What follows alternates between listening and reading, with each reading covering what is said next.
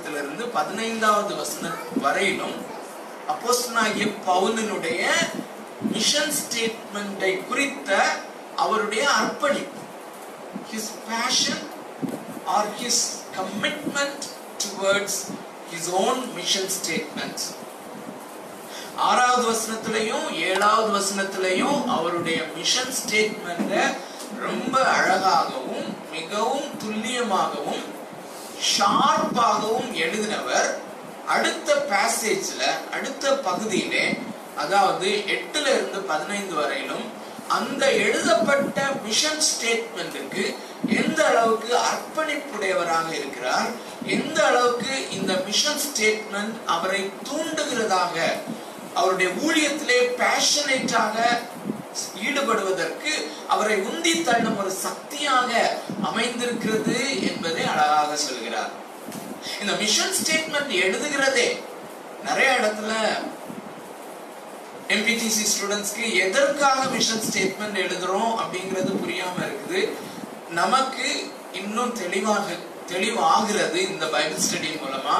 So இது வந்து நம்முடைய எம்பிடிசி கிளாஸஸ்க்கும் பயனுள்ளதாக இருக்கும். ஏன் முதலாவது நம்ம மிஷன் ஸ்டேட்மெண்ட் எழுத வேண்டும், கிளியரா எழுதி நம்முடைய டேபிள்ல எப்பவுமே இருந்துச்சுன்னா we will have a mission driven life. அந்த மிஷனுடைய அல்டிமேட்டான நோக்கம் தேவனுடைய நாமத்திற்கு மகிமை வர பண்ணுதல் என்பது நம்மை டிரைவ் பண்ணுகிற, ஒவ்வொரு நாளும் காலையில எழுந்த உடனே நம்மை டிரைவ் பண்ணுகிற ஒரு ஃபோர்ஸாக அது அமையும். ஓகே, அதுல ஒரு காரியத்தை நம்ம பார்த்தோம். எட்டாவது வசனத்திலே அவர் எப்படி எதற்காக மக்களுக்காக எதற்காக மக்களை குறித்து அவர் ஸ்தோத்திரிக்கிறார், தேவனை ஸ்தோத்திரிக்கிறார் அப்படின்னு சொல்லி பார்த்தோம்ல. உங்கள் விசுவாசம் உலகமெங்கும் பிரசித்தமாகிறபடியினாலே முதலாவது நான் உங்கள் எல்லாருக்காகவும் இயேசு கிறிஸ்து மூலமாய் என் தேவனை ஸ்தோத்திரிக்கிறேன். சோ அந்த விசுவாசத்துல ரெண்டு ரெண்டு பகுதி இருக்கிறதுன்னு சொல்லி பார்த்தோம். ஒண்ணு வந்து இன்ஹெரண்டா இருதயத்துல இருக்கும் விசுவாசம் அப்படின்னு சொல்லி பார்த்தோம். இன்னொன்று அந்த இருதயத்துல இருக்கிற விசுவாசத்தினுடைய பலனாக ஃப்ரூட்டாக வெளியே எல்லாருக்கும் தெரியும்படி தெரிகிற அந்த விசுவாசம். மனுஷர் உங்கள் நற்கிரியைகளை கண்டு, இல்ல மனுஷர் விசுவாசத்தை பார்க்க மாட்டாங்க, மனுஷர் அந்த விசுவாசத்தினால் வருகிற அந்த இருதயத்திலே இருக்கிற விசுவாசத்தினுடைய வெளிப்பாடாகிய நற்கிரியைகளை மனுஷர் பார்ப்பார்கள், மனுஷர் பார்த்து ஆண்டவருக்கு மகிமை செலுத்துவார்கள். சோ அந்த முறையில தான் இந்த ரோமாபுரியில் உள்ள விசுவாசிகளுடைய விசுவாசம் எங்கும் புகழ்ந்து பேசப்படுகிறது. அதற்காக அப்போஸ்தலனாகிய பவுல் தேவனை ஸ்தோத்திரிக்கிறார். ஏனென்றால் அவருடைய மிஷன் ஸ்டேட்மெண்ட் அவருடைய ஊழியமாக இருக்கிறதோ இல்லையோ, அவருடைய மிஷன் ஸ்டேட்மெண்ட் அவர்கள் மூலமாக நிறைவேறுகிறது. அதனாலே தேவனை துதிக்கிறார். இவ்வளவுதான் நம்ம பார்த்தது. இன்றைக்கு அதனுடைய தொடர்ச்சியாக ஒன்பதாவது வசனம், சாரி எட்டாவது வசனம்னு அந்த நோட்ஸ்ல இருக்குன்னு நினைக்கிறேன், அது ஒன்பதுன்னு மாத்திருக்கேன். நான் ஜெபம் பண்ணும் போதெல்லாம் அதாவது அவரை துதிக்கிறார், ஆண்டவரை துதிக்கிறார். துதிக்கிற காரியத்தை தான் அவ்வளவு விஸ்தாரமா பார்த்தோம். ஒன்பதாவது வசனத்திலே அவர்களுக்காக ஜெபிக்கிறதை சொல்கிறார். சோ அடிப்படையா என்ன பார்த்துட்டு இருக்கிறோம் அப்படிங்கறத மறந்துட வேண்டாம். நான் மிஷன் ஸ்டேட்மெண்ட் எழுதினேன்.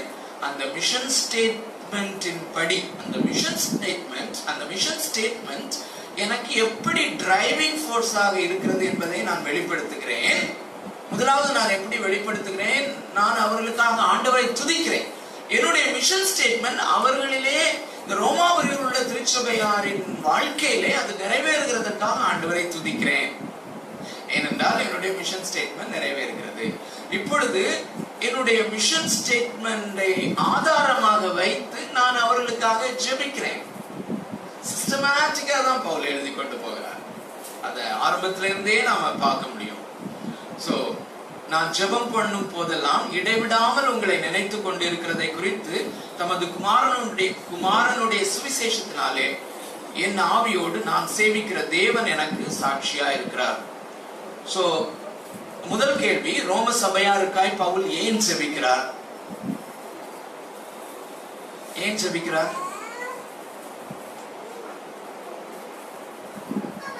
அகைன் இது வந்து பிரீச்சிங் இல்ல, நான் பிரீச்சிங் மோட்ல ஸ்டார்ட் பண்ணிட்டேன், ஆனாலும் இது பிரீச்சிங் இல்ல. இணைந்து வேதத்தை கற்றுப்படுகிறோம், இணைந்து வேதத்தை நேசிக்கிறோம், இணைந்து வேதத்தை படிக்க முயற்சி செய்கிறோம். ரோம சபையாருக்காய் துதித்ததை நாம பார்த்தோம். ஜெபிக்கும் போது எதற்காக ஜெபிக்கிறார், ஏன் ஜெபிக்கிறார், எதற்காகங்கிறதுல ஏன் ஜெபிக்கிறார், தன்னுடைய மிஷன் ஸ்டேட்மெண்ட் ஃபுல்ஃபில் ஆகணும்னு ஜெபிக்கிறார். ஏன்னா எதன் என்ன பாயிண்ட்காக ஜெபிக்கிறார் அப்படிங்கிறது ஃபர்தரா நம்ம வாஸ்தா தான் புரியும். எதற்காக ஜெபிக்கிறார் அல்லது என்ன பாயிண்ட் அவர் கொண்டு வராரு அப்படின்னு சொல்றது பன்னிரண்டாவது வசனத்துல தான் வாசிக்கிறோம். யாராவது வாசிக்கலாமா?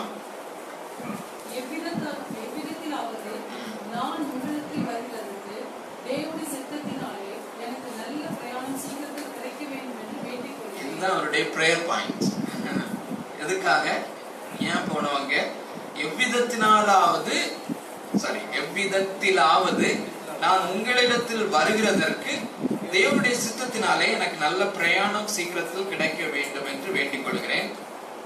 எதுக்காக? இப்போ அவர் எதுக்காக ஜெபிக்கிறார்னா ஒரு நல்ல சேஃப் ஜேர்னி வேணும், எப்படியாவது நான் உங்களிடத்துல வந்து சேர வேண்டும் என்று. For what purpose? Exactly, very good, you are following. Mission statement அங்கே பூரணப்படுத்த வேண்டும்.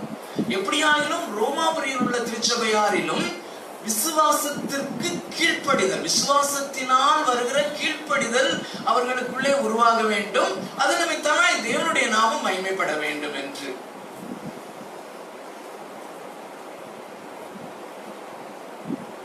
ஆனா இதை எழுதும் போது அவருக்குள்ள ஒரு சில ஸ்காலர்ஸ் சொல்றாங்க, உங்களுக்கும் நமக்கும் அந்த மூட ஃபீல் பண்ண முடியுதுன்னு நினைக்கிறேன்.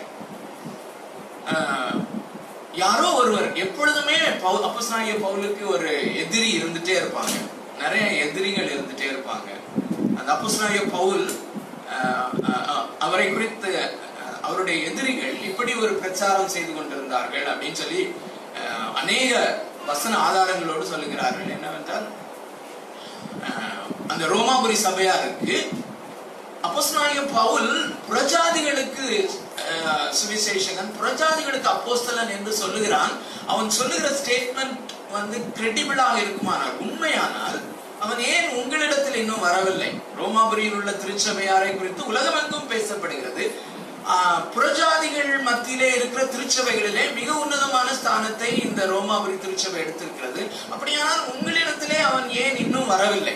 ரெண்டு மிஷனரி ஜேர்னியை அவர் கம்ப்ளீட் பண்ணிட்டாரு, ஆனாலும் உங்களிடத்திலே வரவில்லை, அவர் சொல்வதற்கு ஆதாரம் இல்லை என்று சொல்லுகிற சொல்லுகிற எதிரிகள் அவருக்கு இருந்திருக்கிறார்கள். ஆகையினாலே தான் எப்படியாயிலும் அவர் ரோமாபுரி திருச்சபைக்கு போக வேண்டும் என்கிற ஆவல் இருந்தது. ரெண்டாவது, நமக்கு எல்லாருக்கும் தெரிந்திருக்கிறபடி அந்த ரோமாபுரி திருச்சபையை பேஸாக மையமாக வைத்து அவர் ஸ்பானியா தேசத்துக்கு அல்லது ஸ்பெயினுக்கு போக வேண்டும் மிஷனரி பயணம் என்பதும் இருந்தது.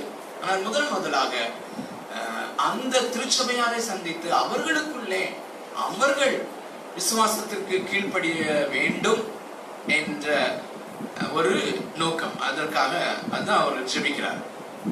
ஓகே, அடுத்த பார்ட் ஆஃப் த கொஸ்டின். தான் செய்யும் ஜெபங்களுக்கு தேவனை ஏன் சாட்சியாக வைக்கிறார் அப்படிங்கிறது தான் கேள்வி. ஏதாவது ரிஃப்ளெக்ஷன் இருக்கா? என்ன யோசிக்கிறீங்க? அதான் இங்க பாக்குறோம்ல, போர்டு பாத்தீங்கன்னா ரெண்டு மேஜர் ப்ரோபோசிஷன், அந்த சிவப்பு மையினால ரவுண்ட் போடப்பட்டிருக்கிற ரெண்டுமே ப்ரோபோசிஷன். நான் ஜெபம் பண்ணும் போதெல்லாம் இடைவிடாமல் உங்களை நினைத்து கொண்டிருக்கிறதை குறித்து அப்படிங்கிறது ஒண்ணு. ரெண்டாவது, தமது குமாரனுடைய சுவிசேஷத்தினாலே நாவியோடு நான் சேவிக்கிற தேவன் எனக்கு சாட்சியா இருக்கிறார். சோ நான் உங்களுக்கு ஜெபம் பண்றேன் அப்படின்னு சொல்லுகிற அந்த ஒரு ஸ்டேட்மெண்டே காம்ப்ளிகேட்டடா எழுதியிருக்காரு அப்படின்னு யோசிக்கிறோமா? பெரிய ஸ்டேட்மெண்ட் தானே இல்ல? நான் ஜெபம் பண்ணும் போதெல்லாம் இடைவிடாமல் உங்களை நினைத்துக் கொண்டிருக்கிறதை குறித்து தமது குமாரனுடைய சுவிசேஷத்தினாலே என் ஆவியோடு நான் சேவிக்கிற தேவன் எனக்கு சாட்சியா இருக்கிறார். அல்டிமேட்டா நான் ஜெபிக்கிறேன், எப்படி ஜெபிக்கிறேன் அதையும் பார்த்துடலாம். ஏன்னா இந்த ப்ரொபோசின் இந்த ப்ரொபோசிஷன்ல நம்ம ரொம்ப டைம் ஸ்பெண்ட் பண்ண போறது இல்லை, இதை வந்து டச் பண்ணி போறோம். ஸோ எப்படி அவர் ஜெபிக்கிறார்? இடைவிடாமல் உங்களை ஜெபங்களிலே நினைத்து கொண்டிருக்கிறேன். அப்படின்னா எப்படி?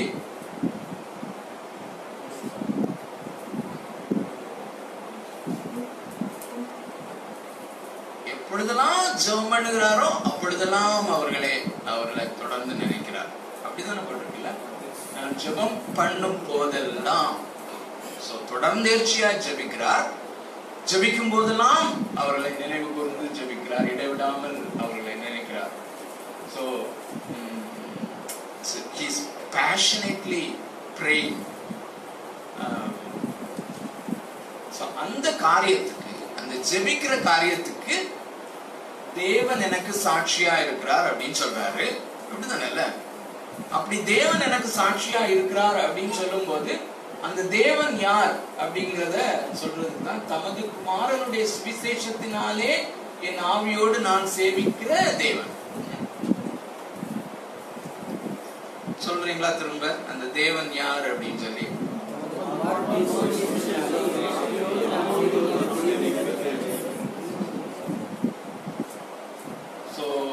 இதுல எத்தனை ஃப்ரேஸ் வருது? பச்சைனால பண்ணியிருக்கிறதெல்லாம் வந்து ஃப்ரேஸ் அல்லது சொற்றொடர்கள். தமது குமாரனுடைய சுவிசேஷத்தினாலே, தமது குமாரனுடைய சுவிசேஷத்தினாலே என் ஆவியோடு என் ஆவியோடு நான் சேவிக்கிற தேவன், தேவன் எனக்கு சாட்சியா இருக்கிறார் அப்படின்னு சொல்லி மூணு ஃப்ரேஸ். அந்த மூணு ஃப்ரேஸையும் தான் நம்ம இன்னைக்கு பார்க்க போறோம். ஸோ முதலாவதாக பவுலின் மனதிலே தேவனுக்கான மதிப்பீடு என்ன, அல்லது அதுக்கு முன்னாடி ஏன் தேவனை அவர் சாட்சியாக இழுக்கணும்? Any reflections?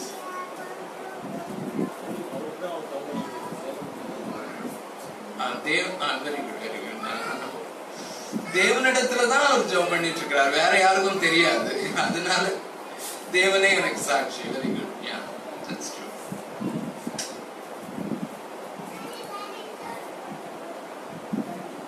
அது ஒரு நல்ல ஆன்சர் தான். வேற சோ நான் ஜெபிக்கிறது தேவனிடத்திலே ஜெபிக்கிறேன். இது வந்து அந்த எனக்கு எதிரிகளாக இருந்து பிரச்சாரம் பண்ணுகிறார்களே, எதிர் பிரச்சாரம் பண்ணுகிறார்களே, அவர்களுக்கு தெரியாது, அவங்களுக்கு தெரியாது. தேவனிடத்திலே நான் ஜெபிக்கிறேன், தேவன் அதை அறிவார் அப்படின்னு சொல்லி அவரை சாட்சியாகி கூப்பிடுகிறார். ரெண்டாவது, highest a supremely valuable person in the universe is God. So God in Christ, the supremely valuable person in the universe அப்படிங்கிறது நம்முடைய குறிப்பு.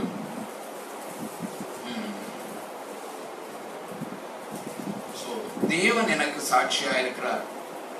இங்க தமிழ் வேதாந்தத்துல தமது குமாரனுடைய சுவிசேஷத்தினாலே என் ஆவியோடு நான் சேவிக்கிற தேவன். சோ தேவன் தமது குமாரனாகிய கிறிஸ்து என்கிற அந்த ரெண்டு பர்சன்ஸையும் நம்ம எப்போதுமே சேர்த்துதான் பவுல் சொல்றாரு, சேர்த்து நம்ம பார்க்கணும். God in Christ, God in Christ, the supremely valuable person in the universe. அதனாலே அவர் தேவனை சாட்சியாக கூப்பிடுகிறார். அந்த தேவனுடைய வேல்யூ, தேவனுடைய தேவனை குறித்த தேவனுக்கான மதிப்பீடு என்ன? அப்போஸ்தலனாகிய பவுல் இதை எழுதும்போது அப்போஸ்தலனாகிய பவுலுடைய மனதிலே தேவனுடைய மதிப்பீடு அல்லது தேவனை குறித்த மதிப்பீடு என்னவா இருந்தது என்று நம்ம எப்பொழுதும் ரிப்பீட் பண்ணுகிற அந்த வசனத்தை பாராமலே படிச்சிருப்போம் சொல்லி நினைக்கிறேன். திரும்பியும் சொல்லலாமா? லெவன் தேர்ட்டி சிக்ஸ் ரோமர் எழுதுன நிருபம் பதினோராவது அதிகாரம்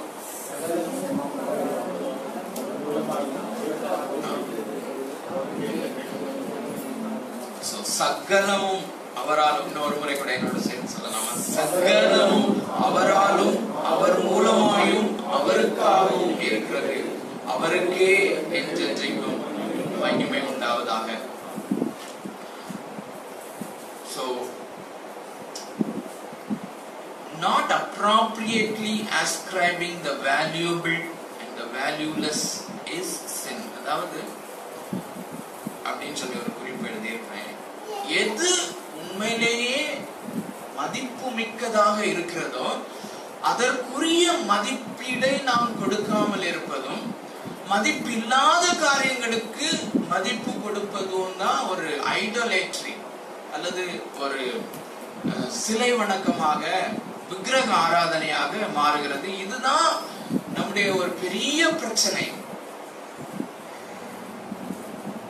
தேவனாகிய கர்த்தர் கிறிஸ்து, தேவனுடைய தேவனாகிய கர்த்தர் அவருடைய குமாரனா இயேசு கிறிஸ்து தான் இந்த யூனிவர்ஸ்லே சுப்ரீம்லி வேல்யூபிள். அந்த வேல்யூபிளான அந்த பர்சனுக்கு உரிய மகிமை அவருக்கு செலுத்தப்பட வேண்டும். Ascribing the appropriately,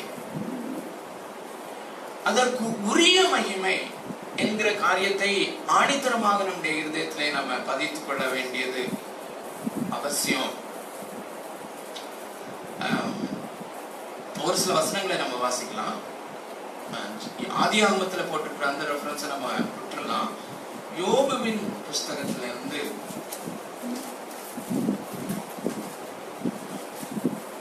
யோபு நாற்பதாவது அதிகாரம் எட்டு முதல் பதினான்கு வாசிக்கலாம். நீ என் நியாயத்தை அவமாக்குவாயோ? நீ உன்னை நீதிமானாக்கிக் கொள்ளும்படிக்கு என் மேல் குற்றம் குற்றம் சுமத்துவாயோ? இரண்டாவது முறையாக அந்த சுழல் காற்றிலே ஆண்டவர் யோபுக்கு தரிசனமாகி சொல்லுகிற காரியத்தை தான் நாம இந்த இடத்துல பார்க்கிறோம். முதலாவது அந்த எண்பது கேள்விகள் கேட்டு அதுக்கப்புறம் அவனுடைய யோபுடைய ரெஸ்பான்ஸ், அதுக்கப்புறம் இரண்டாவது முறையாக ஆண்டவர் சொல்லுகிற காரியத்தை தான் நம்ம இங்க வாசிக்கிறோம். தொடர்ந்து வாசிக்கலாம். தேவனுடைய புயத்தை போல் உனக்கு புயம் உண்டோ? தேவனுடைய புயத்தை போல் உனக்கு புயம் உண்டோ? அவரை போல இடி முழக்கமாய் சத்தமிடக்கூடுமோ? அவரை போல இடி முழக்கமாய் நீ சத்தமிடக்கூடுமோ? இப்போதும் நீ முக்கிய முக்கியத்தாலும் மகத்துவத்தாலும் உன்னை அலங்கரித்து மகிமையையும் கனத்தையும் தரித்து கொண்டு. முக்கியத்தாலும் அப்படின்னா என்ன?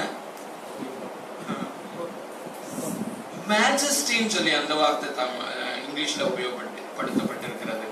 நீ மேஜஸ்டினாலும் அல்லது முக்கியத்துவத்தினாலும் மகத்துவத்தினாலும் உன்னை அலங்கரித்து மகிமையையும் கனத்தையும் தரித்துக் கொண்டு நீ உன் கோபத்தின் உக்கிரத்தை வீசி அகந்தையுள்ளவனை எல்லாம் தேடி பார்த்து தாழ்த்தி விட்டு பெருமையுள்ளவனை எல்லாம் கவனித்து அவனை பணிய பண்ணி துன்மார்கரை அவர்களில் இருக்கிற ஸ்தலத்திலே மிதித்து விடு.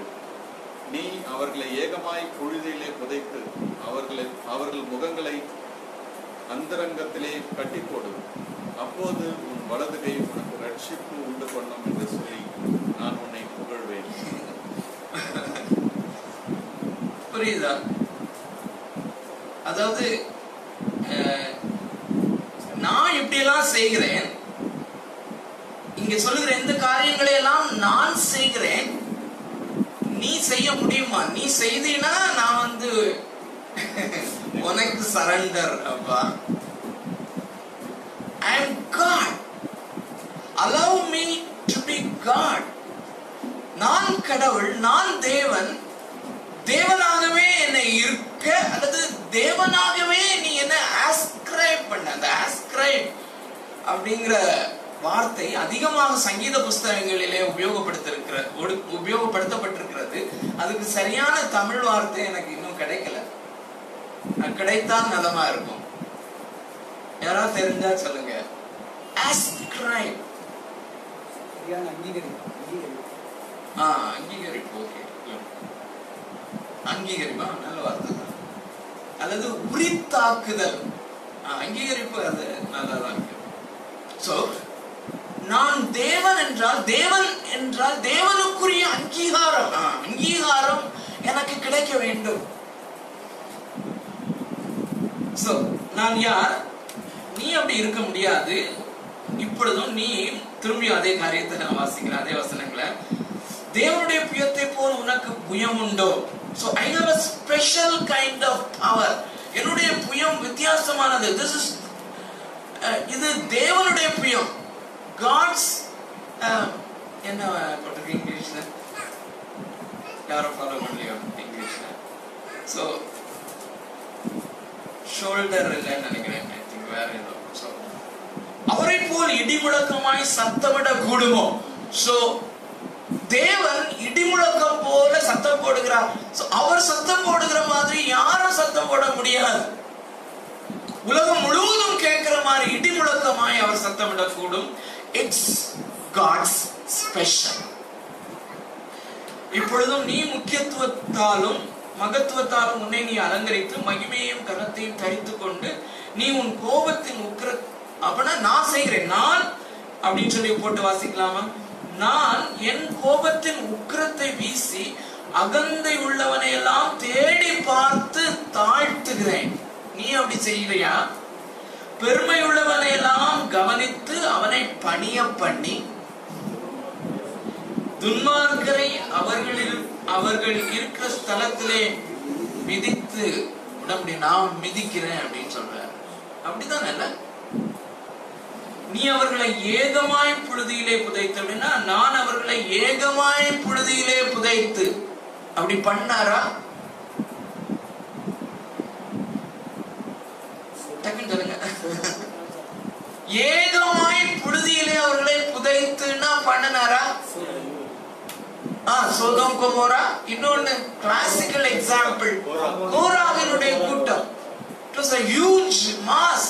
அப்படியே புழுதியிலே புதைத்து போட்டார். அதெல்லாம் தான் அவர் சொல்கிறார். அவர்கள் முகங்களை அந்தரங்கத்திலே கட்டி போடு, நான் கட்டி போடுகிறேன். நீ இப்படி எல்லாம் செய்ய முடியும்னா அப்பொழுது நான் ஏன் சீட்டை விட்டு இறங்கிறேன்? That never happens. This is God. So if God is God, அவருக்கு உரிய கணம். இன்னைக்கு காலையில் ஆண்டுடைய கிருபையினால நான் ஒரு ஒரு சபையிலே பேசும்போது எனக்கு முக்கிய பாயிண்ட் இதுதான். இயேசு கிறிஸ்துவனுடைய பாட மரணங்களை தியானிக்கிற நாம அதற்கு ஏற்ற உணர்ச்சியை வெளிப்படுத்துகிறோமா? மூன்று நாளும் அதுதான் பேசணும்னு சொல்லி யோசித்திருக்கிறேன். சோ கிரேஸ் அப்படின்னு சொல்றோம். அந்த கிருபைய அந்த கிருபைக்கு ஏற்ற அங்கீகரிப்பை அந்த கிருபைக்கு ஏற்ற அங்கீகரிப்பை வழங்குகிறோம் என்றால் அந்த கிருபைக்கு ஏற்ற விதமான ஒரு உணர்ச்சி நான் வெளிப்படுத்த வேண்டும். தேவனாகிய கர்த்தர் இவ்வளவு பெரியவர் என்றால் அதற்கு ஏற்ற கனத்தை நான் கொடுத்துதான் அவரை ஆராதிக்க வேண்டும், ஆராதிக்க முடியும். இல்லாத ஆராதனைகள்லாம் அங்கீகரிக்கப்படாத ஆராதனைகளாய் மாறி போடும் மாறி போய்விடும். Even now, as we are doing the Bible study, we are worshiping Him. So, முழு கவனத்தையும் செலுத்தி நானும் நீங்களும் சேர்ந்து இதற்குரிய கவனத்தை நாம் செலுத்தாட்டா அது தேவனுக்கு அங்கீகரிப்பான ஒரு பேர் ஆராய்ச்சியாக ஒரு பைபிள் ஸ்டடியா இருக்காது. இன்னொரு வசனத்தை இன்னொரு பேசேஜ் நம்ம யோபின் புஸ்தகத்திலே நம்ம வாசிக்கலாம். ரொம்ப என்னை தொட்ட ஒரு ஒரு பகுதி யோபு இருபத்தி ரெண்டாவது அதிகாரம் இருபத்தி மூன்றுல இருந்து இருபத்தி ஆறு வரையிலும். இதுல இங்கிலீஷ் பைபிள் வச்சிருக்கவங்க தயவுசெய்து கொஞ்சம் அலர்ட்டா ஆயிருங்க, படிக்கலாம். யோபிடத்திலே அவருடைய நண்பன் சொல்லுகிறான்.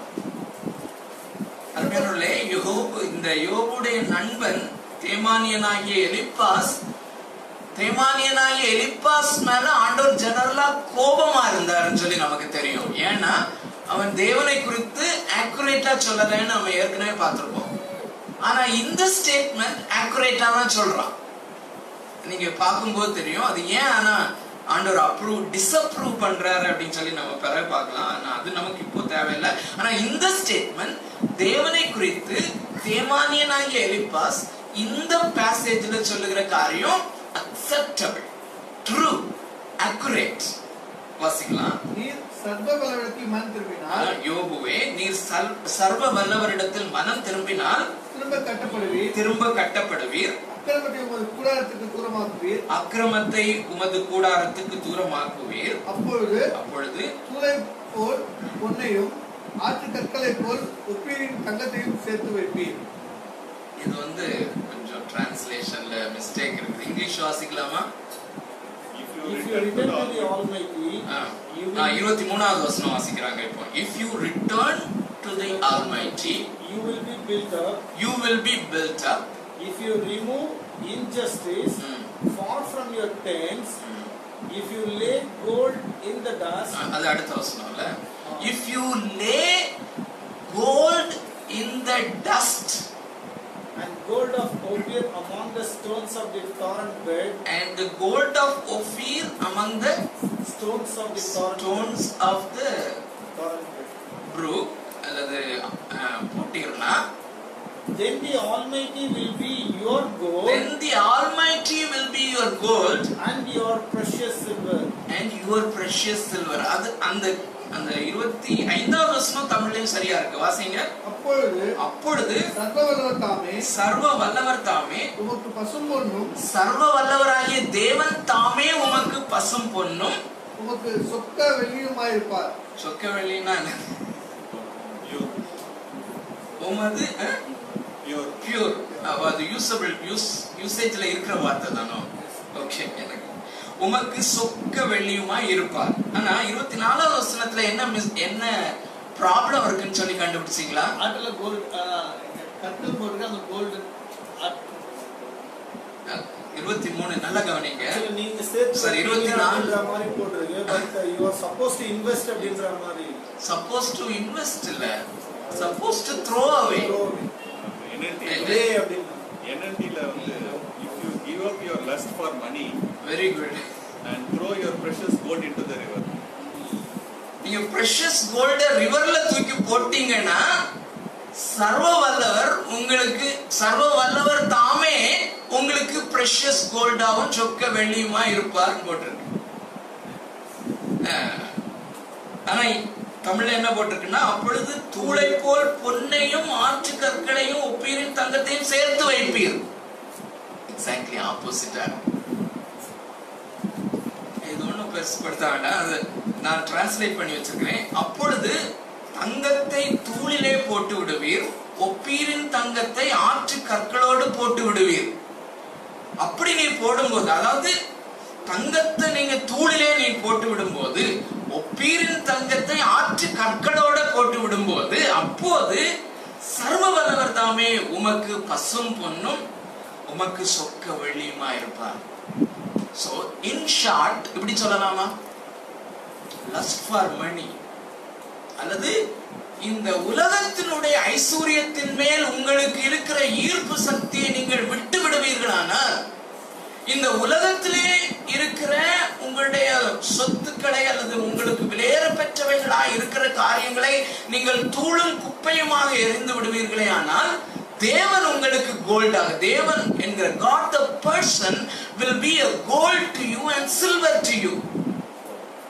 சரிதானா? அப்படிதானா போட்டிருக்கு? அப்படிதான் சொல்றான். That is a right statement. ஆனா இங்க பிரச்சனை என்னன்னா, தேமானியனாகிய எலிபாஸ் யாருக்கு எப்ப சொல்லணுமோ அப்படி அப்ப சொல்லலைங்கிறது தான் இங்க பிரச்சனை. When a believer is in pain, ஒரு விசுவாசி மிகுந்த துக்கத்திலே இருக்கும் போது இதை சொல்லியிருக்க வேண்டிய அவசியம் இல்லை என்பதுதான் ஆண்டோடைய காரியம். So God is the valuable, supremely valuable person in the universe. அவருக்கு கொடுக்க வேண்டிய கனத்தை, அவருக்கு உரிய கனத்தை, அவருக்குரிய மகிமையை நாம் செலுத்த வேண்டும். அவருக்குரிய கனத்தை, அவருக்குரிய மகிமையை நாம் செலுத்த வேண்டும். ஆனால் இந்த உலகத்தினுடைய ஐஸ்வர்யத்தை நாம் மிகவும் மிகவும் தர தர குறைவாக மதிப்பிடுகிறவர்களாக இருக்க வேண்டும். அதை நாம் மாற்றி செய்யும் போது ஐடல் வர்ஷிப்பர்ஸா மாறுகிறோம். அதைத்தான் ஆதாமும் ஏவாளும் அந்த பாவத்தை தான் செய்தார்கள் என்பதை நாம் அடிக்கடி தியானித்திருக்கிறேன், நான் தியானித்திருக்கிறோம். இந்த பெர்ஸ்பெக்டிவ்ல பார்த்தி பார்த்தீங்கன்னா அவர்கள் தேவனை மாற்றினார்கள். சோ அவர்கள் அந்த பழத்தை பறிச்சு சாப்பிடுகிறது வரைக்கும் they have been valuing God as the supremely valuable person. அந்த பழத்தை சாப்பிடுறது வரையிலும் தேவனாகிய கர்த்தர் தான் அவர்களுக்கு மிகவும் மதிப்பீடு உள்ளவராக அல்லது விலை மதிப்பு உடையவராக விலையேற பெற்றவராக இருந்தார். ஆனால் என்றைக்கு அந்த பழத்தின் மேலே ஈர்க்கப்பட்டார்களோ தேவனாகிய கர்த்தரை காட்டிலும் என்னது விலையேற பெற்றதுன்னு யோசித்தாங்க.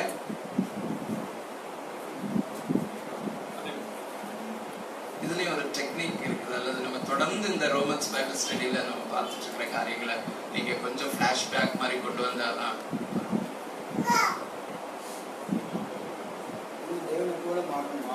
தாங்களே அந்த பழத்துக்கு மாத்தல தங்களுக்கு மாற்றிக்கொண்டார்கள்.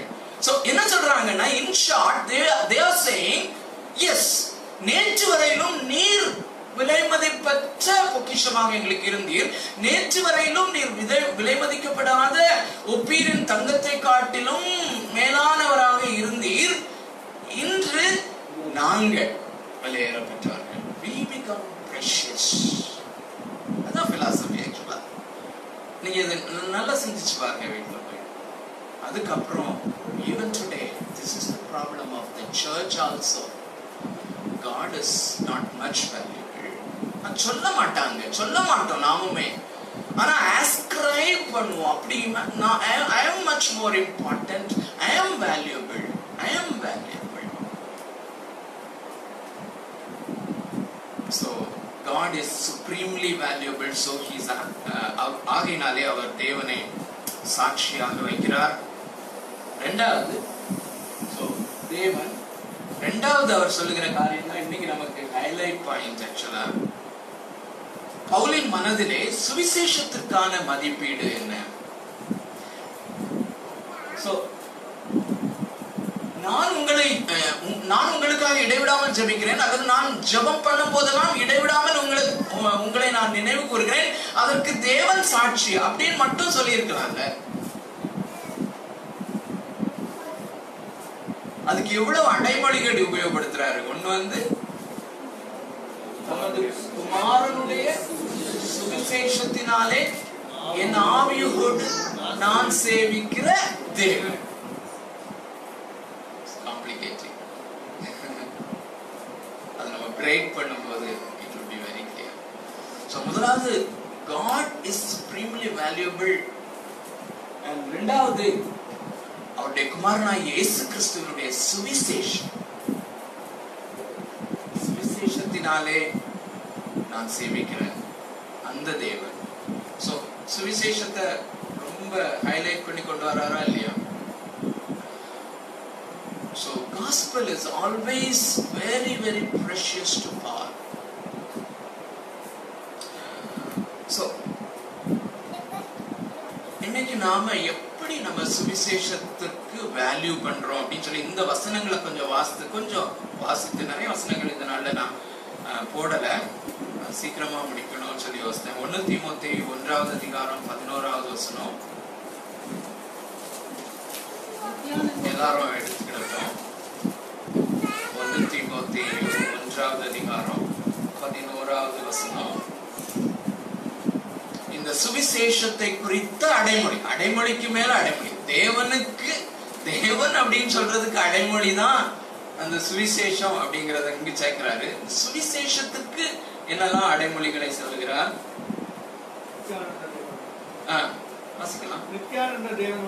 நித்தியானந்த தேவனுடைய நித்தியானந்தன்னா என்ன?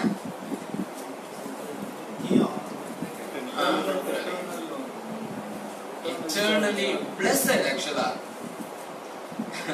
english la enna potrukku in accordance with the gospel of the glory of the blessed god blessed god nitya aanandana ah eppodume correct eppodume aanandamai irukra devan happy god blessed blessed அப்படிங்கற அந்த கிரேக்க வார்த்தைக்கு happy அப்படிங்கிறது நமக்கு தெரிஞ்சிருக்கும்னு நினைக்கிறேன். blessed பாக்கியவான்கள் அப்படினு சொல்லி தமிழ்ல மொழிபெயர்த்திருக்காங்க இல்ல. அந்த மத்தேயு ஐந்தாவது அதிகாரம் ஆவியில் எளிமையுள்ளவர்கள் பாக்கியவான்கள் அப்படின்னு சொன்னா blessed are those are poor in spirit அப்படின்னா அது மாடர்ன் இங்கிலீஷ் டிரான்ஸ்லேஷன்லாம் ரொம்ப தெளிவாக ஹாப்பி ஆரி அப்படின்னு ஸோ மொழிபெயர்த்திருக்காங்க. ஸோ நித்திய ஆனந்தம், எப்பொழுதும் மகிழ்ச்சியா இருக்கிற தேவனுடைய, ஸோ இங்க தேவனுக்கு அடைமொழி அது தேவனுடைய மகிமையான சுவிசேஷம், நித்தியானந்த தேவனுடைய மகிமையான சுவிசேஷத்தின்படி. It's a glorious gospel. It's a valuable gospel. ரெண்டு கொரிந்தியர் நான்காவது அதிகாரம்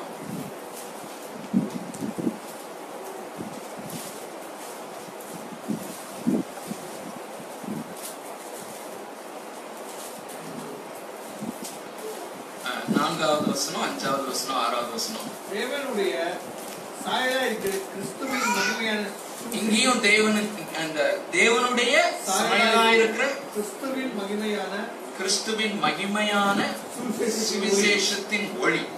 இந்த வசனமும் நம்ம ஃபேமிலியரான ஒரு வசனம் தான். தேவனுடைய சாயலா இருக்கிற கிறிஸ்துவின் மகிமையான சுவிசேஷத்தின் ஒளி. ஆறாவது வசனத்தை வாசிக்கலாம்.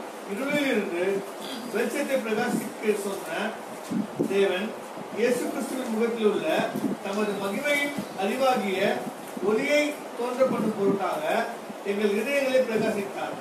சோ இயேசு கிறிஸ்துவின் முகத்தில் உள்ள தமது மகிமையின் அறிவாகிய ஒளி. சோ சுவிசேஷத்தை தான் இங்க வந்து அறிவாகிய ஒளி அப்படின்னு சொல்லி சப்ஸ்டிடியூட் பண்றாரு. இந்த மூணு வசனத்தையும், இந்த மூன்று வசனங்களும் அடங்கிய அந்த பகுதியை, வசன பகுதியை, பேசேஜ் நம்ம பிரேக் பண்ணி படிக்கும்போது அது தெளிவா தெரியும்.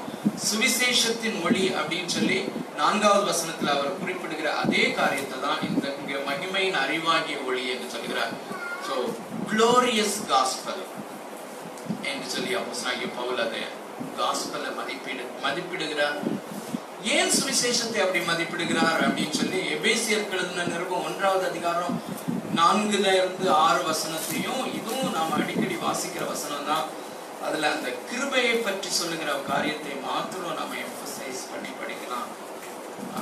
எபேசியர் ஒன்றாவது அதிகாரம் ஐந்தாவது வசனத்தை வாசிக்கலாமா? பிரியமானவருக்குள் தாம் நமக்கு தந்தருளின தாம் நமக்கு தந்தருளின தம்முடைய தம்முடைய கிருபையின் மகிமை புகழ்ச்சியாக கிருபையின் மகிமைக்கு புகழ்ச்சியாக. ஏன் காஸ்பல் க்ளோரியஸா இருக்குது? Why gospel is so much valuable?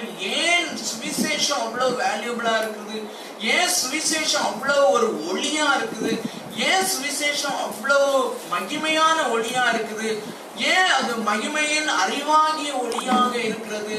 What makes gospel glorious is because of grace. கிருபை. அந்த கிருபைக்கே ஒரு மகிமையின் புகழ்ச்சின்னு சொல்லி யூஸ் பண்றாங்கல்ல, கிருபையின் மகிமைக்கு புகழ்ச்சியாக. What is in that? அந்த கிருபையினுடைய மேன்மையை, அந்த மகிமையை, அந்த குளோரியை நம்ம சரியாக புரிந்து கொண்டோமானால் தான் அந்த சுவிசேஷத்தினுடைய மகிமையை நாம் புரிந்து கொண்டோம் என்று அர்த்தம். இன்னொரு காரியத்தை நான் முதல்ல நம்ம பார்த்துருக்கணும். பட் ஸ்டில் இந்த ரோமாபுரி நல்லா யோசிங்க, என்னோட கூட சேர்ந்து. இந்த ரோமாபுரியில் உள்ள திருச்சபை மக்கள் ஆல்ரெடி விசுவாசிகள். அந்த விசுவாசிகளுக்கு அவர் வந்து நாம் போய் சுவிசேஷத்தை பிரசங்கிக்க வேண்டும் என்று சொல்றாரு. விசுவாசிகளுக்கு ஏன் சுவிசேஷம் தேவை?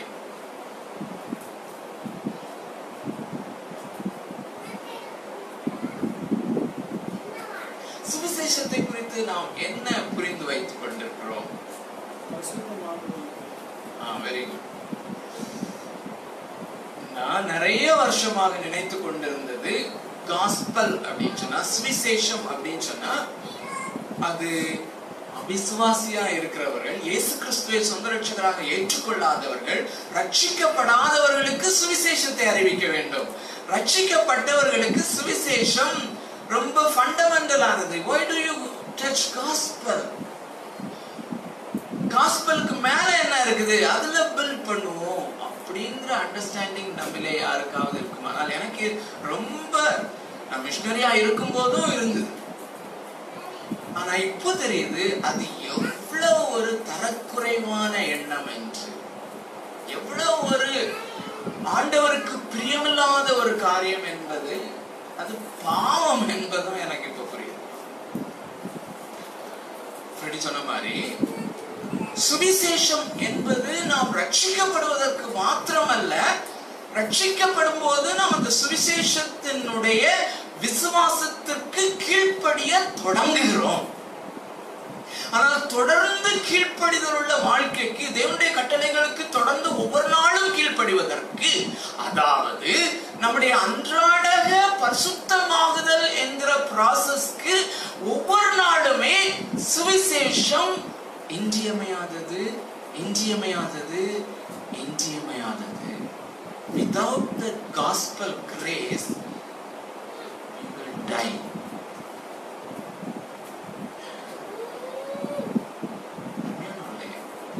இன்னைக்கு ஆக்சுவலா நான் ஒரு பெரிய பைபிள் ஸ்டடியா பண்ணணும்னு யோசிக்கல. My heart was really filled with a special kind of burden for the church. அதனா பகிர்ந்து கொள்ளணும், பரவாயில்ல நம்ம விதி மீறினாலும் பரவாயில்ல அப்படின்னு யோசித்தேன். பட் ஆனால் இப்படி பைபிள் ஸ்டடி மாதிரி தான் போயிட்டு இருக்குது, பரவாயில்ல தெரியல எப்படி முடியும்னு தெரியல. திருச்சபைகளை பார்க்கும்போது இந்த சுவிசேஷத்திற்கு உரிய மகிமை செலுத்தப்படவில்லை, உரிய வேல்யூ கொடுக்கப்படவில்லை என்பதுதான் காண்கிற ஒரு பெரிய வேதனைக்குரிய ஒரு காரியம். So let it change from this nucleus body.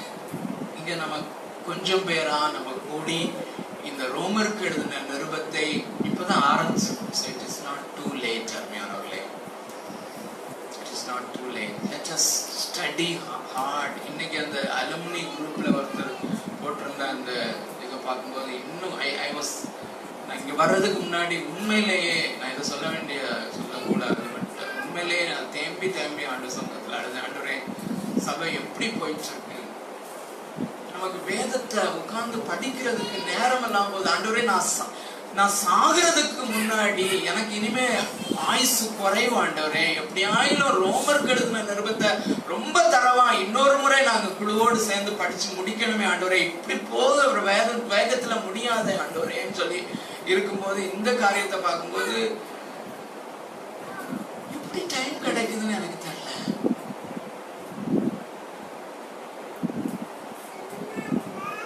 அந்த கிருபைய பார்த்து அப்ரிஷியேட் பண்றதுக்கு நமக்கு நேரம் கிடைக்கல. ஒரு என்டர்டெய்னிங்க்கு நேரம் கிடைக்குதா எப்படி எனக்கு புரியவே இல்லை. ஸோ இந்த நேரத்துல நான் ஒரு காரியத்தை ரொம்ப தெளிவா, நிறைய ஒரு சிலர் ஒருவேளை இந்த பைபிள் ஸ்டடி என்னையோட விட்டுட்டாலும் பரவாயில்ல விட மாட்டீங்க, ஏன்னா சில டேர்ம்ஸ் நான் ரொம்ப கிளியரா சொல்லலாம்னு சொல்லி யோசிக்கிறேன். ஒரு ஹிஸ்டரி காரியத்தை நான் ரிஃப்ளெக்ட் பண்றேன். அருமையானவர்களே, முதல் முன்னூறு ஆண்டுகள் ஃபர்ஸ்ட் த்ரீ ஹண்ட்ரட் இயர்ஸ் இயேசு கிறிஸ்து பரமேறின பிறகு முதல் முன்னூறு ஆண்டுகள் தான் விசுவாசிகள் அவர்களுடைய இருதயத்துல இந்த கிருபைக்காக அல்லது அந்த சுவிசேஷத்தை குறித்து அல்லது இயேசு கிறிஸ்துவின் மேலுள்ள அன்பு அவர்களுக்கு அனல் விட்டு எரிந்தபடினால அவங்க இந்த உலகத்தினுடைய எந்த மேன்மையையும் உலகத்தினுடைய எந்த காரியத்தையும் பொருட்படுத்தாம, வேலை எங்களுக்கு கிடைக்காட்டாலும் பரவாயில்ல, நாங்கள் அடிமைகளாக இருந்தாலும் பரவாயில்ல, நாங்கள் போகிற இடமெல்லாம் சுவிசேஷத்தை பரப்புவோம் என்ற ஒரு காரியத்துல அவங்க ஈடுபட்டதுனாலதான் அந்த முன்னூறு ஆண்டுகள்ல வளர்ந்ததுதான் திருச்சபை இன்னைக்கு இருக்கிறதா. இவ்வளோ முன்னூறு ஆண்டுகள்ல வேகமாய் திருச்சபை பரவிட்டு, அப்போ அவங்களுக்கு இயேசு கிறிஸ்து தேவனுடைய அந்த முன்குறித்தல், ப்ரீடெஸ்டினேஷன், அவருடைய அவர் நம்மை தெரிந்து கொள்ளுதல், அவருடைய கிருபை, இந்த காரியங்கள்லாம் யாரும் போதிக்க வேண்டிய அவசியம் இல்லை. தெள்ள தெளிவாக உலக தோற்றத்துக்கு முன்பதாக இவன் என்னை தெரிந்து கொண்டார். இந்த காரியங்கள்லாம் யாரும் கால்வினிசம்னோ அர்மீனியனிசம்னோ டீச் பண்ணாமலே அவங்களுக்கு தெள்ள தெளிவாக இருந்து அவர்களை உந்தும் ஒரு சக்தியாக அனலாக இருந்து, ஆனால் அந்த ஆண்டுகள் முடிவடைந்து த்ரீ ஹண்ட்ரடுக்கு பிறகு ஏடி த்ரீ ஹண்ட்ரடுக்கு பிறகு செயின்ட் அகஸ்டின் அந்த பவுலுடைய எண்ணத்தினுடைய அந்த வழியிலே வந்தவர் மிக தெளிவாக இந்த ப்ரீடெஸ்டினேஷன், இந்த சாய்ஸ், இந்த காரியங்களை எல்லாவற்றையும் தெளிவாக சிந்தனை செய்து ஒரு நல்ல சிந்தனையாளனாக வால்யூம்ஸ் அண்ட் வால்யூம்ஸா எழுதிட்டு வைத்தார்கள். திருச்சபை அதை சரியாக பிடித்திருக்குமானால் தொடர்ந்து அந்த எழுப்புதல் போயிட்டே இருந்திருந்திருக்கும். ஆனா கிட்டத்தட்ட அதே சமயத்திலே பலேஜியன் என்கிற ஒருவன் தான் இன்றைக்கு அர்மீனியனிசம் என்று சொல்லப்படுகிற காரியத்துக்கு வித்திட்டவர். அந்த பலேஜியன் அவன் சொன்ன காரியங்கள் கிருபைக்கு ஆப்போசிட்டான காரியங்கள், சுவிசேஷத்திற்கு ஆப்போசிட்டான காரியங்கள், அல்லது நீ ஆண்டவரால அக்செப்ட் பண்ணப்பட வேண்டுமானால் உன்னுடைய சைடுல இருந்து ஒரு சில மெரிட் அதையும் நீ கொண்டு வர வேண்டும் என்கிற காரியத்தின் அடிப்படையில தான் ரோமன் கத்தோலிசிசம் வந்துச்சு, எழுப்புதல் தீ அணிஞ்சு போச்சு. ஆனால் ஆகஸ்டினுடைய காரியத்தை அப்பவுமே பிடிச்சிருந்தா எழுப்புதல் தொடர்ந்து எரிஞ்சிருக்கும். அதுக்கப்புறம் கிட்டத்தட்ட ஆயிரத்தி இருநூறு ஆண்டுகள் டார்க்னஸ், ஆயிரத்தி இருநூறு அதுக்கு பிறகு ஆண்டவர் கிருபையா மார்ட்டின் லூத்தரை எழுப்பினாரு. மார்ட்டின் லூத்தர் அகஸ்டின்ல இருந்து லீக் பண்றாரு. அகஸ்டின் வால்யூம்ஸ் அண்ட் வால்யூம்ஸ் எழுதி வைத்திருக்கிறது, தட் மேக்ஸ் சென்ஸ் அப்படின்னு சொல்லி ஆழமாக படித்தார். அது நிமித்தம்னா வந்தது, அல்லது எழுப்புதல் முதல் முன்னூறு வருஷத்துக்கு பிறகு திரும்பியும் துளிர்விட ஆரம்பிச்சது. அதே சமயத்துல தான் அந்த எழுப்புதல் தீயை அணைக்கிறதுக்கு அர்மீனியனிசம் வந்தது. இதுல நமக்கு இன்னும் கொஞ்சம் கிளாரிட்டி தேவைப்படலாம், ஆனால் ஜெனரல் அவுட்லைன் இதுதான் பிரியமானவர்களே. அப்போ அதே மாதிரி பெலேஜியன் எப்படி அந்த தாட்ஸ் எப்படி இருந்ததோ அதே மாதிரி தான் கிருபை இருக்கலாம், ஆனா நம்முடைய மெரிட், நாம செய்கிற காரியங்களும் இருக்குது. நாம தான் விசுவாசிக்கணும், நாம தான் தெரிந்து கொள்ளணும். எழும்புற அந்த தீ அணைந்து போச்சு. அதுக்கு பிறகு பெண்டிகாஸ்டலிசம் அப்படின்னு சொல்லி சின்ன சின்ன ரிவைவல்ஸ் வந்தாலுமே அந்த தாட்ஸ் தான் டெவலப் ஆயிருக்கே ஒழிய மாற்றின்னு வர சோலா ஃபீடே என்று சொல்றோம், விசுவாசத்தினால் மாத்திரமே சொல்லி ஸ்லோகன் மட்டும்தான் சொல்லுது திருச்சபை. ஆனா அது என்ன அப்படின்னு சொல்லி அண்டர்ஸ்டாண்ட் பண்றதுக்கு நேரத்தை கொடுக்கவில்லை, மனதை கொடுக்கவில்லை. சோலா கிரேஷியா, கிருபை மாத்திரம்தான் சொல்லி ஒரு ஸ்லோகத்தை தான் படிச்சிருக்காங்களே ஒழிய அது என்ன.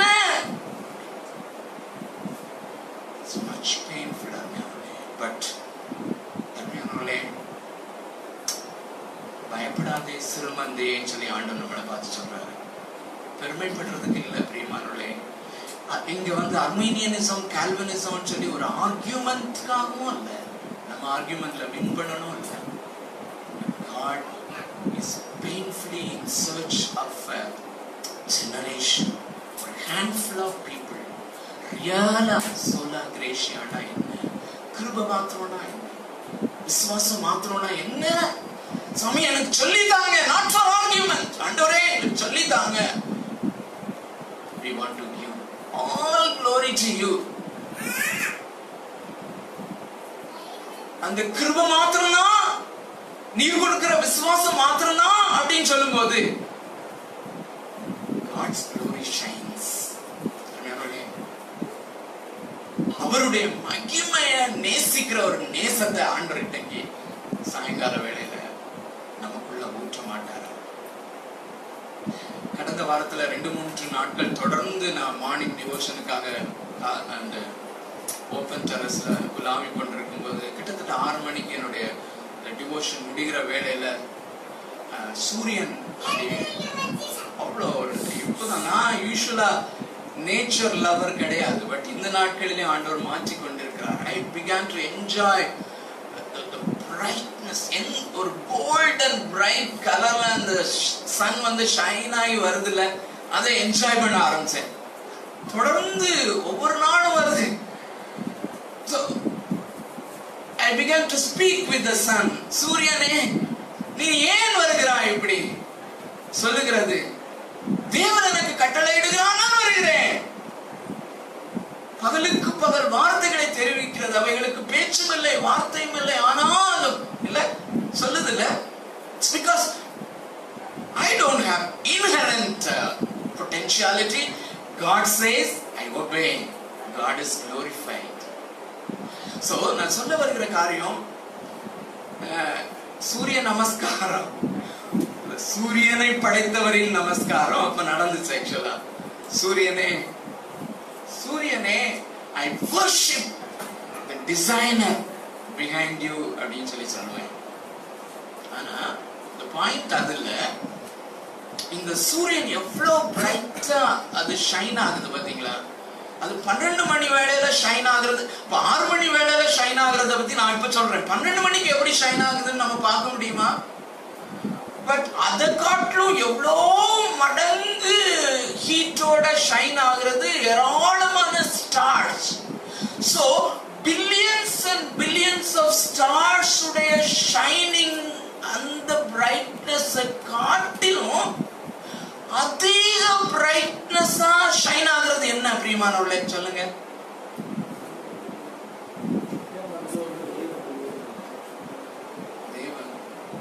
God's gospel, God's gospel, தேவனுடைய சுவிசேஷம், God's gospel shines. ஏன்னா உலக தோற்றத்திற்கு முன்பதாகவே அந்த gospel பிதாவாகிய தேவனுடைய மனதிலே மகிமையின் ஒரு திட்டமாக உருவானது.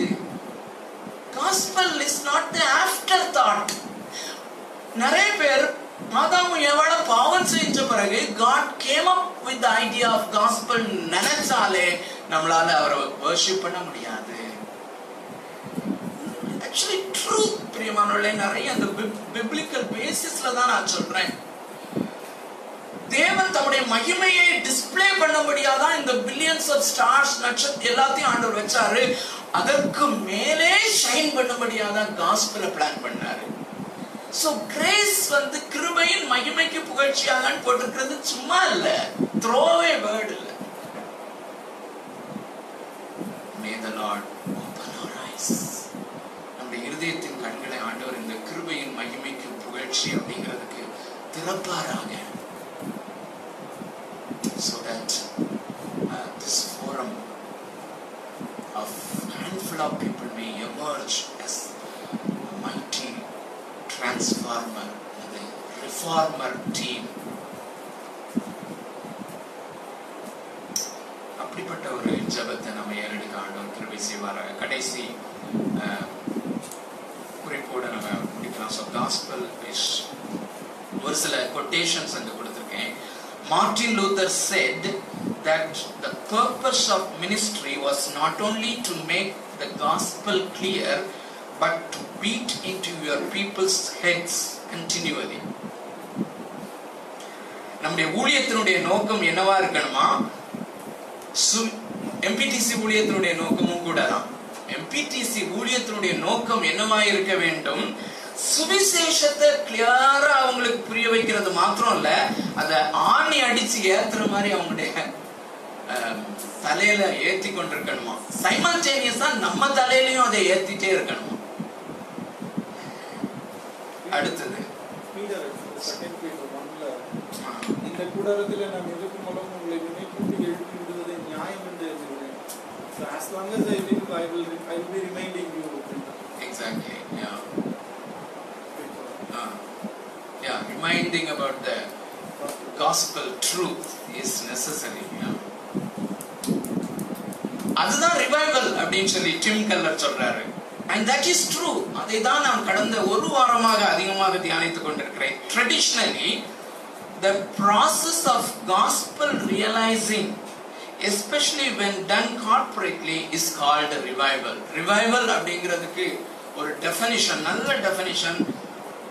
எப்பெல்லாம் சரித்திரத்திலே இவ்விதமாக கூடுகைகளிலே அந்த ட்ரூ காஸ்பலை பீப்புள் கார்பரேட்டா ரியலைஸ் பண்ணாங்களோ அப்பெல்லாம் எழுப்புதல் வந்திருக்கு. இருபத்தி நான்கு மணி நேரம் ஜெபிக்கிறதுனால இல்ல. ஏன்னா நமக்கு என்னுடைய அப்சர்வேஷன்ல, உங்களுடைய அப்சர்வேஷன்ல இருக்கும், நமக்கு இந்த கிறிஸ்தவ சமுதாயம், இந்த நாளினுடைய கிறிஸ்தவ சமுதாயம் ஜெபிக்கிற ஜெபத்திலேயே சீரியஸான பிரச்சனை இருக்கிறது. சீரியஸான பிரச்சனை இருக்கிறது. அந்த ஜெபத்தினாலே நானே கடவுளாக மாறிக்கொண்டிருக்கிறேன் என்கிறத நான் விரிவாக கேட்க விரும்பல. அப்போ அப்படின்னா அப்படிப்பட்ட ஜெபத்தை எழுபத்தி ரெண்டு மணி நேரம் ஜெபம் பண்ணி என்ன பிரயோஜனம்? ஒரு காரியம் வராது. மாறாக ஆண்டோடைய இருதயம் இன்னும் வேதனைப்படும், அல்லது இன்னும் எழுப்புதலுக்கு தடையாகதான் நம்ம இருக்கும். எழுப்புதல் எப்போ வரும்னா, எப்பெல்லாம் ட்ரூ காஸ்பல், அந்த ட்ரூ கிரேஸ் அண்ட் ஃபெய்த்ல வருகிற உண்மையான கிருபையிலையும் விசுவாசத்திலையும் வருகிற அந்த ரட்சிப்பை எப்பெல்லாம் பீப்புள் எம்பசைஸ் பண்ணாங்களோ அப்பெல்லாம் எழுப்புதல் வந்திருக்கிறது. அடுத்த statement, times of revival are seasons in which many nominal and spiritually sorry spiritual Christ, nominal and uh, uh, a mistake nadandirukku nenikiren, maybe nominal Christians nu mathra padikku, nominal Christians operating out of semi pharisaism of religion wake up to the wonder and ramification of the gospel. எப்பொழுதெல்லாம் தூங்கிக் கொண்டிருக்கிற விசுவாசிகள், தூங்கிக் கொண்டிருக்கிற திருச்சபை அந்த சுவிசேஷத்தினுடைய அப்படின்னு சொல்லும்போது கிருபை விசுவாசம் ஆகிய காரியங்களை அதனுடைய இம்ப்ளிகேஷன்ஸை டீப்பரா மெடிடேட் பண்ணாங்களோ அல்லது அதன் மேல கவனம் செலுத்தினாங்களோ, அதுக்கு ஆப்போசிட்டா உள்ளது என்னது? செமி பாரிசேயிசம், பரிசேயத்துவம். இந்த நாட்களில் திருச்சபை ஒரு பரிசேய இயக்கமாகத்தான் இருக்கிறது. So, கடைசி குறிப்பு, what would what would be the best way of serving of these ultimate truths? So, தமது குமாரனுடைய சுவிசேஷத்தினாலே சுவிசேஷத்தினுடைய காரியத்தை பார்க்கிறோம். அடுத்த அடைமொழி என்ன? என் ஆவியோடு நான் சேவிக்கிற. So, uh, very significant faculty of human personality. நான் சேவிக்கிற அப்படின்னு சொல்லிடலாம்ல, சுவிசேஷத்தினாலே அப்படிங்கிற ஒரு அடைமொழி. இன்னொன்று, என் ஆவியோடு சேவிக்கிற.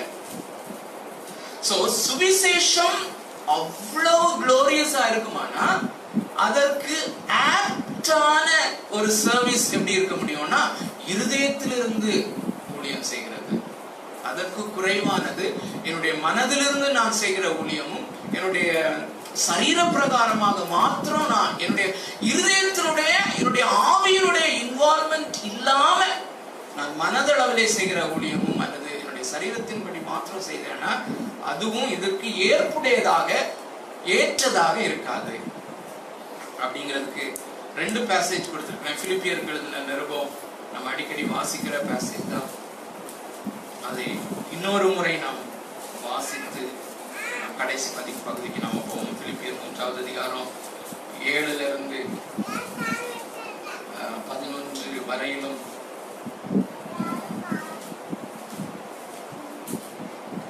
ஆகிலும் எனக்கு லாபமாய் இருந்தவைகளையோ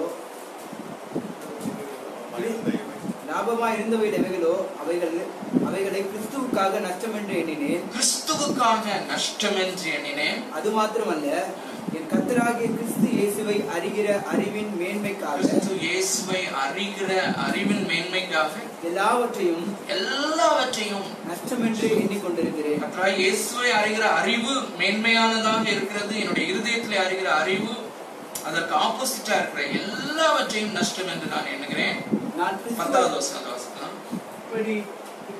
அவரையும் அவருடைய உயிர்ப்பின் வல்லமையையும் அவருடைய பாடுகளின் ஐக்கியத்தையும் அறிகிறதற்கும் அவருடைய மரணத்துக்கொப்பான மரணத்திற்குள்ளாகி எப்படியாய் எப்படியாயினும் நான் மருத்துவரிலிருந்து உயிர்த்தெழுந்திருப்பதற்கு தகுதியாகும் படிக்கும் அவருக்காக எல்லாவற்றையும் நஷ்டம் என்று விட்டேன் உண்மையாக எண்ணுகிறேன். எப்படி அப்போஸ்தலனாகிய பவுல் தன்னுடைய ஆவியிலே அல்லது இருதயபூர்வமாக இந்த தேவனுக்கு ஊழியம் செய்கிறார் அப்படின்னு சொல்லி பார்க்கிறோம். யோவா யோவான் சுவிசேஷம் பன்னிரெண்டாவது அதிகாரம் ஒன்னுல இருந்து எட்டு வரைக்கும் உள்ள பேசேஜ்ல யாரை பற்றி இருக்குதுன்னு சொல்லி நமக்கு நல்லாவே தெரியும். அந்த காரியத்தை பார்த்துட்டு மாத்திரம் நம்ம பிடிக்கலாம், எல்லா வசனமும் நம்ம வாசிக்க வேண்டாம். So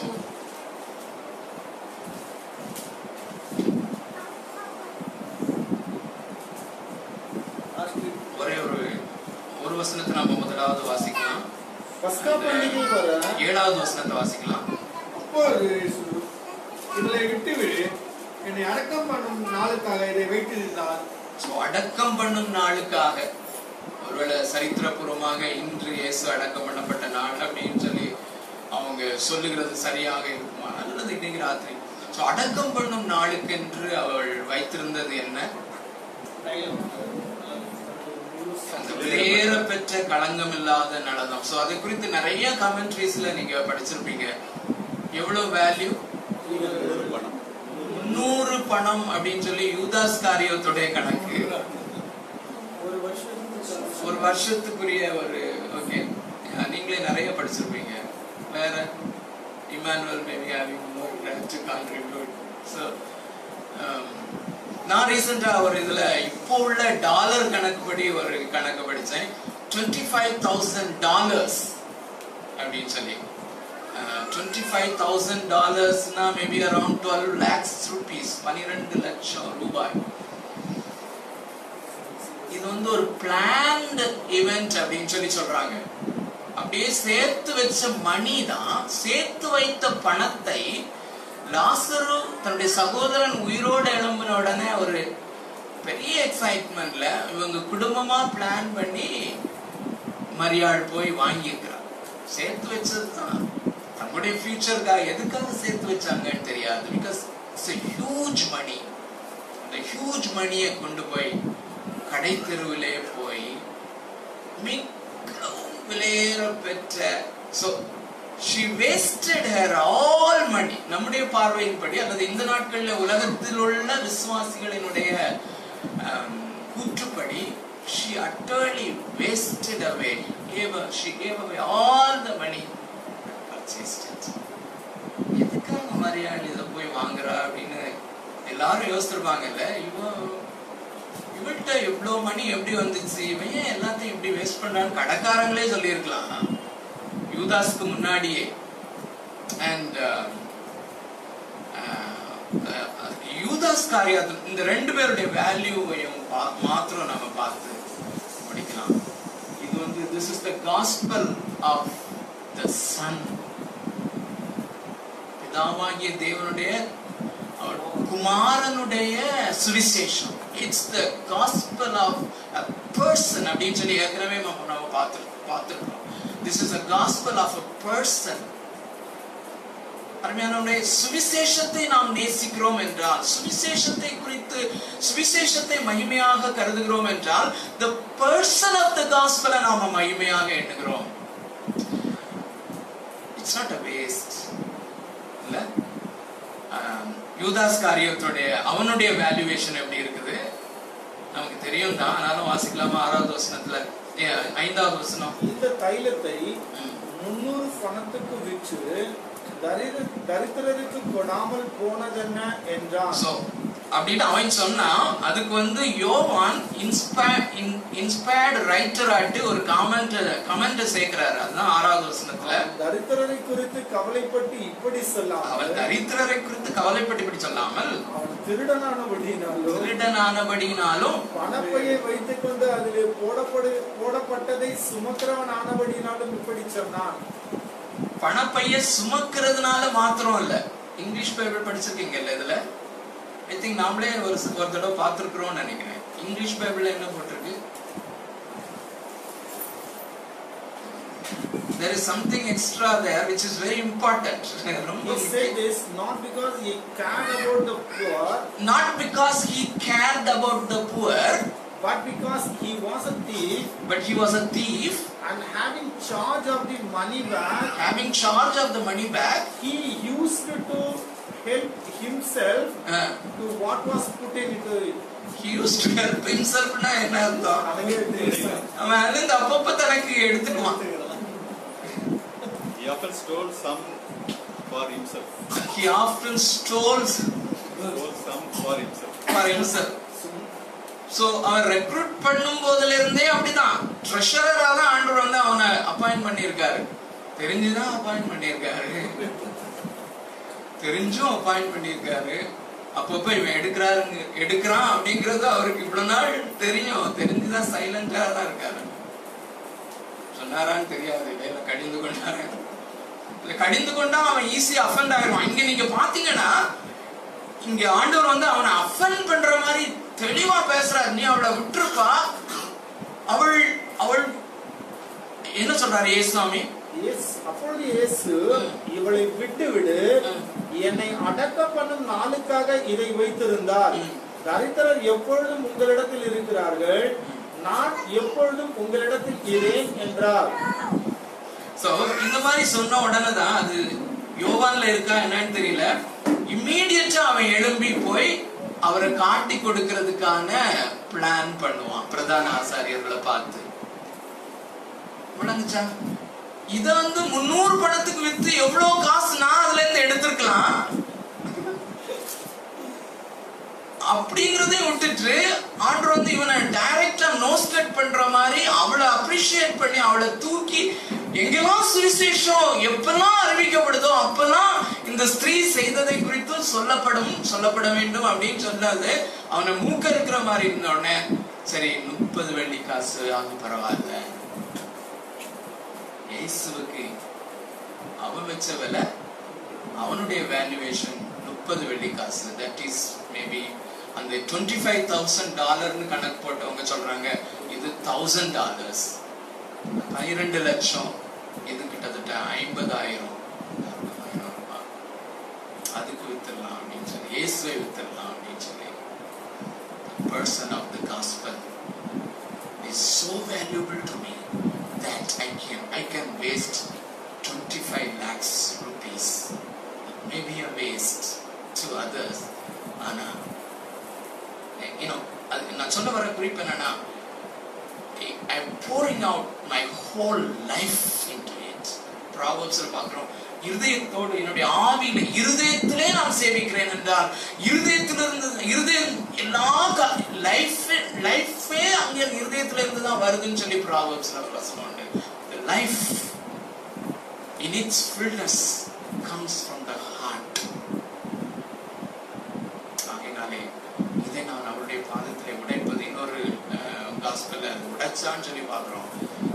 Wasting away. It's not waste. It is the appropriate feeling, appropriate worship to the person of the grace. In the கிருபையின் மகிமைக்கு புகழ்ச்சியாக, இந்த கிருபையின் மகிமையை வெளிப்படுத்துகிற சுவிசேஷத்தின் நாயகனாகிய இயேசுவுக்கு செலுத்தக்கூடிய appropriate worship தான் இது. கண்களை மூடி சாப்பிடலாமா? ஏழு நிமிடங்களாமா?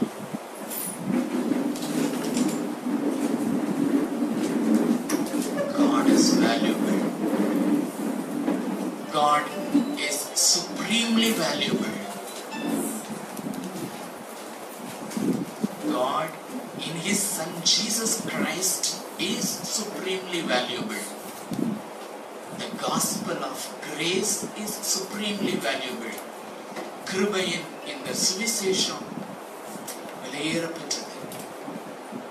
இந்த ரெண்டுக்குமான சேவை என்னுடைய இருதயத்தின் ஆழத்திலிருந்து முழுமையான வாழ்க்கையை செலுத்தி செய்வதுதான் உரியது. உரிய சேவை, உரிய வர்ஷிப், உரிய ஆராதனை. அந்த ஆராதனை, அப்படிப்பட்ட ஆராதனையை செலுத்த எங்களுக்கு உதவி செய்யும், எனக்கு உதவி செய்யும். அதை ரியலைஸ் பண்ண, இந்த காஸ்பலை சரியா ரியலைஸ் பண்ணும் போதுதான் எழுப்புதல். ஆண்டவரே, அந்த எழுப்புதல் வருவதற்கு காரணத்தை நான் சரியாய் புரிந்து கொள்ளவும் அதை செய்யவும் எனக்கு உதவி செய்யும்.